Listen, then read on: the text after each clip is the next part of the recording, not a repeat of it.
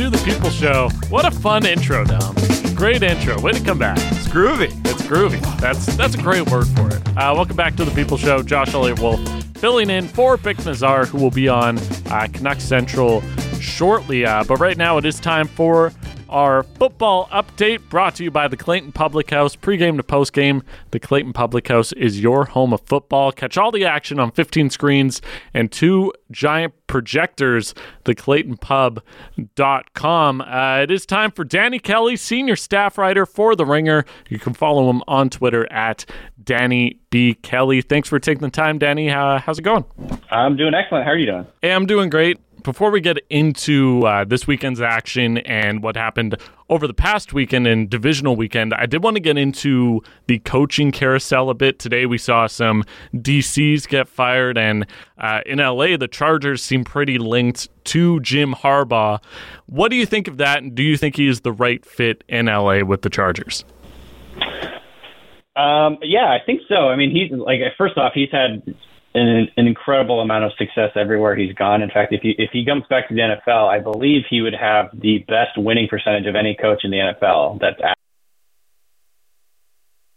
winning percentage of any coach in the NFL that's active um, over his career. So obviously, like he knows what he's doing. He went to the college ranks, won a national championship, made that Michigan um, program into like a, a perennial top dog. And so obviously he knows what he's doing. I think the big thing and the, the exciting notion of him coming back to the NFL and going to the Chargers is like what he could do with Justin Herbert in that offense because he's you know he's he's been known to do a really good job of kind of just like knowing how to get the best out of his quarterbacks, going back to like the time with Kaepernick, um, you know, helping design schemes and offenses and systems that like help get the best out of his players. And so, um, you know, I think the personality thing is the big question. He's kind of a weird guy, um, and that could rub people the wrong way. But at the end of the day, like he's had a ton of success, and I think he's a good coach from a football X's and O's point of view.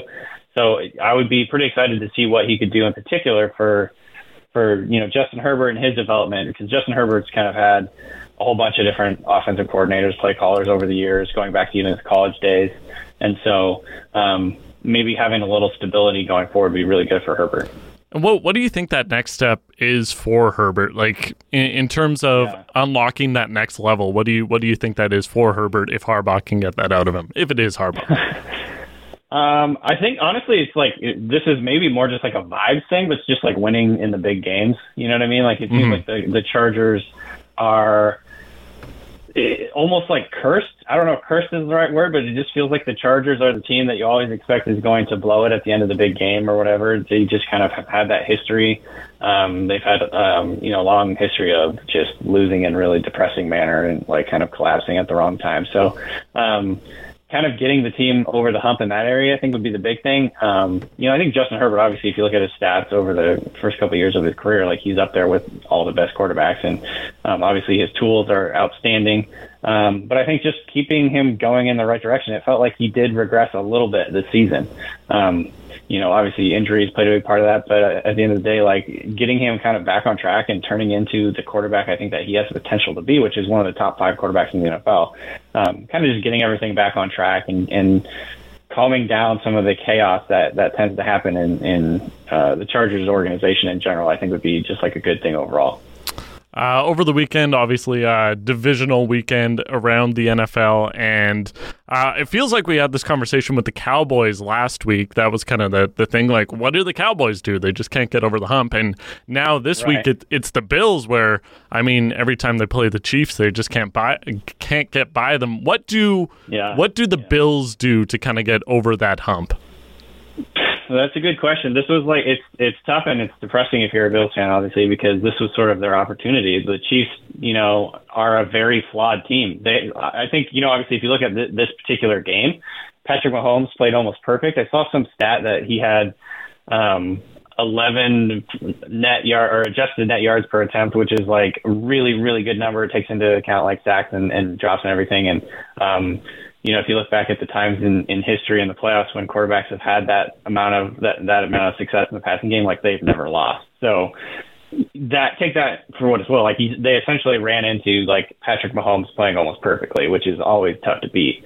Um, but I mean, I think if you're looking at the big picture with the Bills, you know, one of the big problems for them going down the stretch, it felt like was they plateaued offensively. Um, you know, they fired their offensive coordinator middle of the season, went with Joe Brady instead. The offense, I think, was like still decent and good, and and like obviously Josh Allen is going to do his thing and make incredible plays, but um, Stefon Diggs completely fell off the map at the end of the season, which I think had a big effect on them overall. Mm-hmm. They still have sort of a hit or miss run game. It, it does feel like the Bills' offense in general is just Josh, go do your thing, play hero ball, get us a W, and you know that's that's kind of asking a lot, especially when you're you, you know your main adversity or your main adversary in in this conference is is Patrick Mahomes. Like it's just really hard to outplay that guy. So.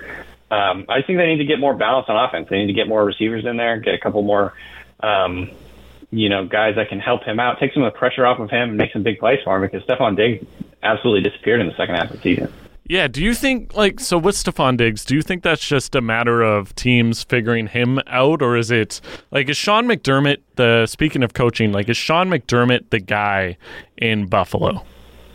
that's a good question. Yeah. I don't really know. It's like it's hard because they've done they've had so much success over the years, you know what I mean? And it's like, do you go away? And this is what the same question we were having with like the Cowboys. Like they keep winning 12 games, but then they can't win in the playoffs. Like the Bills obviously are a very good team. They they've done very well um, in the regular season. They just can't seem to get over the hump. Does that mean you need to come in and make wholesale changes to the coaching staff? Maybe. Um, but then at the same time, you could make a change to the coaching staff and everything could kind of fall apart. Like it could be a house of cards type of deal. So you know, I, I really don't know the answer to that. He's pulled a lot of levers this year. He fired his defensive coordinator coming into the season. He fired his offensive coordinator uh, middle of the season. Maybe he's going to fire his special teams coach this offseason. We'll see. Um, but I think he's running out of levers to pull. Um, and so if he if they don't fire him this offseason, and I haven't heard yet really if they're considering doing that or not, but if they don't fire him, I think this is going to be like his last shot at it and kind of like now now or never. Try to get over the hump, and if you if you can't you if you can't do it now, you know we're going to probably make a change. So I'd say this is his last shot if he doesn't get fired this year. Uh, on the other, so the the Bills are one of the one of the teams where it's like, hey, you lose, and, and you kind of got to reevaluate everything. But uh, a couple teams that lost over the weekend, the Texans and the Packers, are kind of the flip side of that, where you lose, but you you find all these encouraging things. And for the Texans, you have a young quarterback, you're growing. Same with the Packers. Um, it feels like so. Despite the loss, the Packers have shown that they're they're pretty legit. Jordan Love has shown that he's pretty legit. How difficult is is that division now? going to be with how good or how quickly the Packers have kind of gotten to good status again and, and how good the Lions yeah. obviously are as well. Yeah, plus you throw in if, if the Vikings get Kirk Cousins back, it sounds like maybe they're leaning in that direction this offseason, and the Bears are going to get Caleb Williams probably. Mm-hmm. So this is going to be over the next couple of years probably a really fun division to watch. You know, um, I think that the the Jordan Love thing is so huge for the Packers. It's like there's I mean, I don't know what the deal is with this team, just being able to find one good quarterback after another. Like they, going back to 1992, I think I, I think uh, Brett Favre's first year starting for the Packers was 92, mm-hmm. And they've had they've had so like think about what you were doing in 1992. I don't know, like this is like 30 years ago. So, yeah. um, so it's like they've had Brett Favre, and then they went right to Aaron Rodgers, and then now it looks like Jordan Love is the guy. And this is like this was the year that he had to prove that. This, you know, there was a shaky like couple of games early in the season where well, it didn't really look like he's the guy. Uh, and then he obviously came on really, really strong in the second half of the season. Um, I think the team came together around him, which is really exciting for them. They have um, you know, like five, five, six, seven offensive skill players that are like under 24 years old that are all kind of developing together. Um, they have what looks like a nucleus that they can really build around on offense. So that's super exciting for them. I think, you know, Jordan Love proved that he is the guy for them. And that, and that's like the most important thing by a mile in the NFL. So, um, you know, obviously they're going in the right direction. I think the Lions, of course, are a really, really exciting team. And then, you know, like I said, the Bears seem to be going in the right direction. Their quarterback situations, of course, the big deal, and same with the Vikings. And if those two teams can get their quarterbacks kind of squared away this offseason, we could look at the NFC North as one of the best divisions in football next year. Yeah, as a Vikings fan, I was super ready for the Packers to finally not be good, and then they decided they didn't want to do right. that. Yeah, it was yeah. great. It was awesome. Incredible. um, Uh, so uh, the Texans as well. One one thing that I feel like happens every offseason, and we kind of saw it with the Lions. I would I would say this past offseason is there's there's always a sexy team where you're like, hey, this is the team that can be a threat and can make the playoffs, can maybe make a run when they get there as well. Which of these teams do you think will be the sexier pick this offseason, the Packers or the Texans?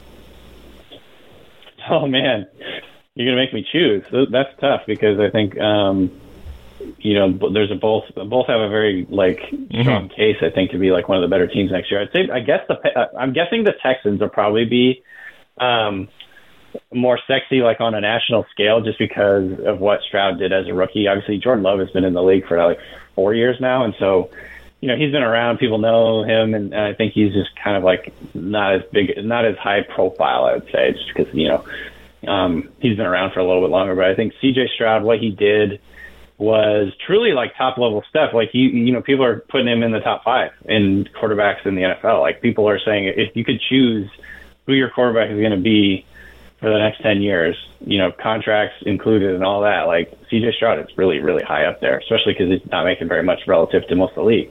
Mm-hmm. And so, um, you know, obviously Nico Collins came on really strong. Tank Dell came on really strong. Um, they've got, I think they have, yeah, they still have a first rounder, so they still have some ammunition that they can um, use this off season to to get better. Um, so yeah, I mean they they're going to be a team. I think, and their coaching is really strong. So they're going to be a team I think a lot of people really like going into next year. And obviously it helps they're in Texas. Texas is like huge football state, and so. Mm-hmm. Um, you know, Green Green Bay much smaller market and all that. So I'm, I'm guessing people are going to love the Texans a lot. Yeah, for sure. Uh, so this weekend we got uh, the Ravens and the Chiefs, and then the the Niners and the Lions.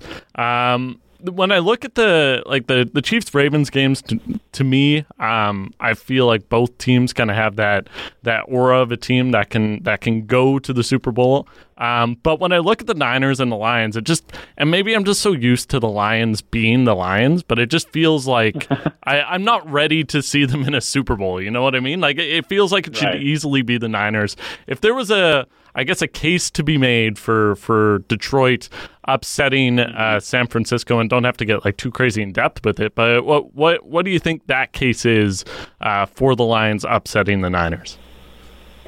I mean, if, if anything, it's just that the 49ers really didn't look good last week. You know what I mean? Like they they probably should not have won that game against the Packers. Um, the Packers had a couple plays early in the game where they like turned the ball over in the red zone. They they settled for a field goal. They had a couple of really big turnovers. Um, and I mean, honestly, it felt like the Packers were dominating that game, and, and Brock Purdy did not play well. So I think if you're building a case um, for the Lions going to the Super Bowl, it's going to be that the 49ers, for whatever reason, for mul- for multiple reasons, are just not on their game right now. You know, there's injuries. Deebo Samuel um, is not practicing today. It doesn't. It's unclear if he's going to be able to play. It sounds like they're optimistic he can, but I mean, his style of, of play is not necessarily very conducive to having a shoulder injury. He's taken a lot of big hits. He's a you know he's a run after catch guy. He's not a finesse guy. So um, not having Deebo out there could be like a big factor. Um, and so, yeah, I think that's like, if you're building a case, it's really just that like the 49ers don't seem to be peaking at the right time. They don't seem to be hot, whereas the Lions, um, are playing with a ton of confidence. They're essentially playing with house money. Like nobody really expected them to get here. I think the pressure is much more on the 49ers in this case. And so, um, you know, I think it, it is probably, I think it's going to be a close game. So it's, it's going to be very interesting to see how this all goes. But I, you know, I'd say, um, if I if I hadn't seen that game last week with the 49ers, really didn't look that good. I I would be easily picking the 49ers here. But after the, after watching that game, I'm like, hmm, I don't know. They just they they seem to have lost their their you know killer instinct or whatever it is. You know, they just didn't look like themselves in this last game. So if that carries over, the Lions could pull it off. Uh, it is the People Show. Josh Elliott Wolfe joined by Danny Kelly of The Ringer. Um, the one conversation that I always find fun, and again, as a as a Vikings fan, Kirk Cousins kind of fits into it as well, um, is the Brock Purdy conversation, where you can watch a game and you're like, if you if you hate him, you can see why you would hate him, and if you're if you believe in him, you can see that too. And we've kind of seen it with Derek Carr in Vegas as well. Um, what do you what do you think of that whole conversation, and and what side, I yeah. guess, are you on? um, it's it's tough because I think a lot of the narrative and a lot of the conversation and a lot of just like the overall you know, feel of of what side you land on the Brock Purdy thing is just like rooted in where you anchor. Like, obviously, like he was the last pick of the draft, and I think a lot of people have a hard time disconnecting that with how he's playing. You know what I mean? Like it, he's uh, the last pick in the draft is not supposed to be playing this well. And so I think there's a lot of people that have a hard time believing that it's real. And I was in that group for a really long time. I'm still kind of in that group where I'm like, you know, if he turned into a pumpkin, um, next year when he doesn't have like this like literally perfect situation around him, it would not surprise me whatsoever. Um, but at the end of the day, I kind of stopped. I, the, a term that my friends and I have used is Brocknostic. I'm just like I, I'm agnostic about it. I, I, I acknowledge that he's playing extremely well in in the situation that he's in. I'm Brocknostic. I'm not going to try and say that he's bad. I'm not going to try and say he's the MVP. Um, I'm just kind of right in the middle. I think he's he's obviously done an incredible job with what they're asking him to do. He's he's made some plays out of structure. I think he's been really impressive at times, and he's also thrown some passes that he really shouldn't have thrown. And and so like, you know, not to sit on the fence and not to be totally like in the middle on it, but like I truly am just like. He's playing incredible for what they're asking him to do, and he's obviously elevated this offense. So, like, what am I supposed to say? I don't know if he's necessarily going to have a long, incredible career. I'm still not quite there that he's like a top 10 quarterback in the NFL legitimately. Um, because I do like the the people that are against Brock or whatever, like quote unquote against Brock, or maybe not believing in him, is like he has one of the best collections of skilled player talent in the NFL history. Like Christian McCaffrey, Deebo Samuel, Brandon Aiyuk, and George Kittle. This is one of the best collections of skill players we've seen.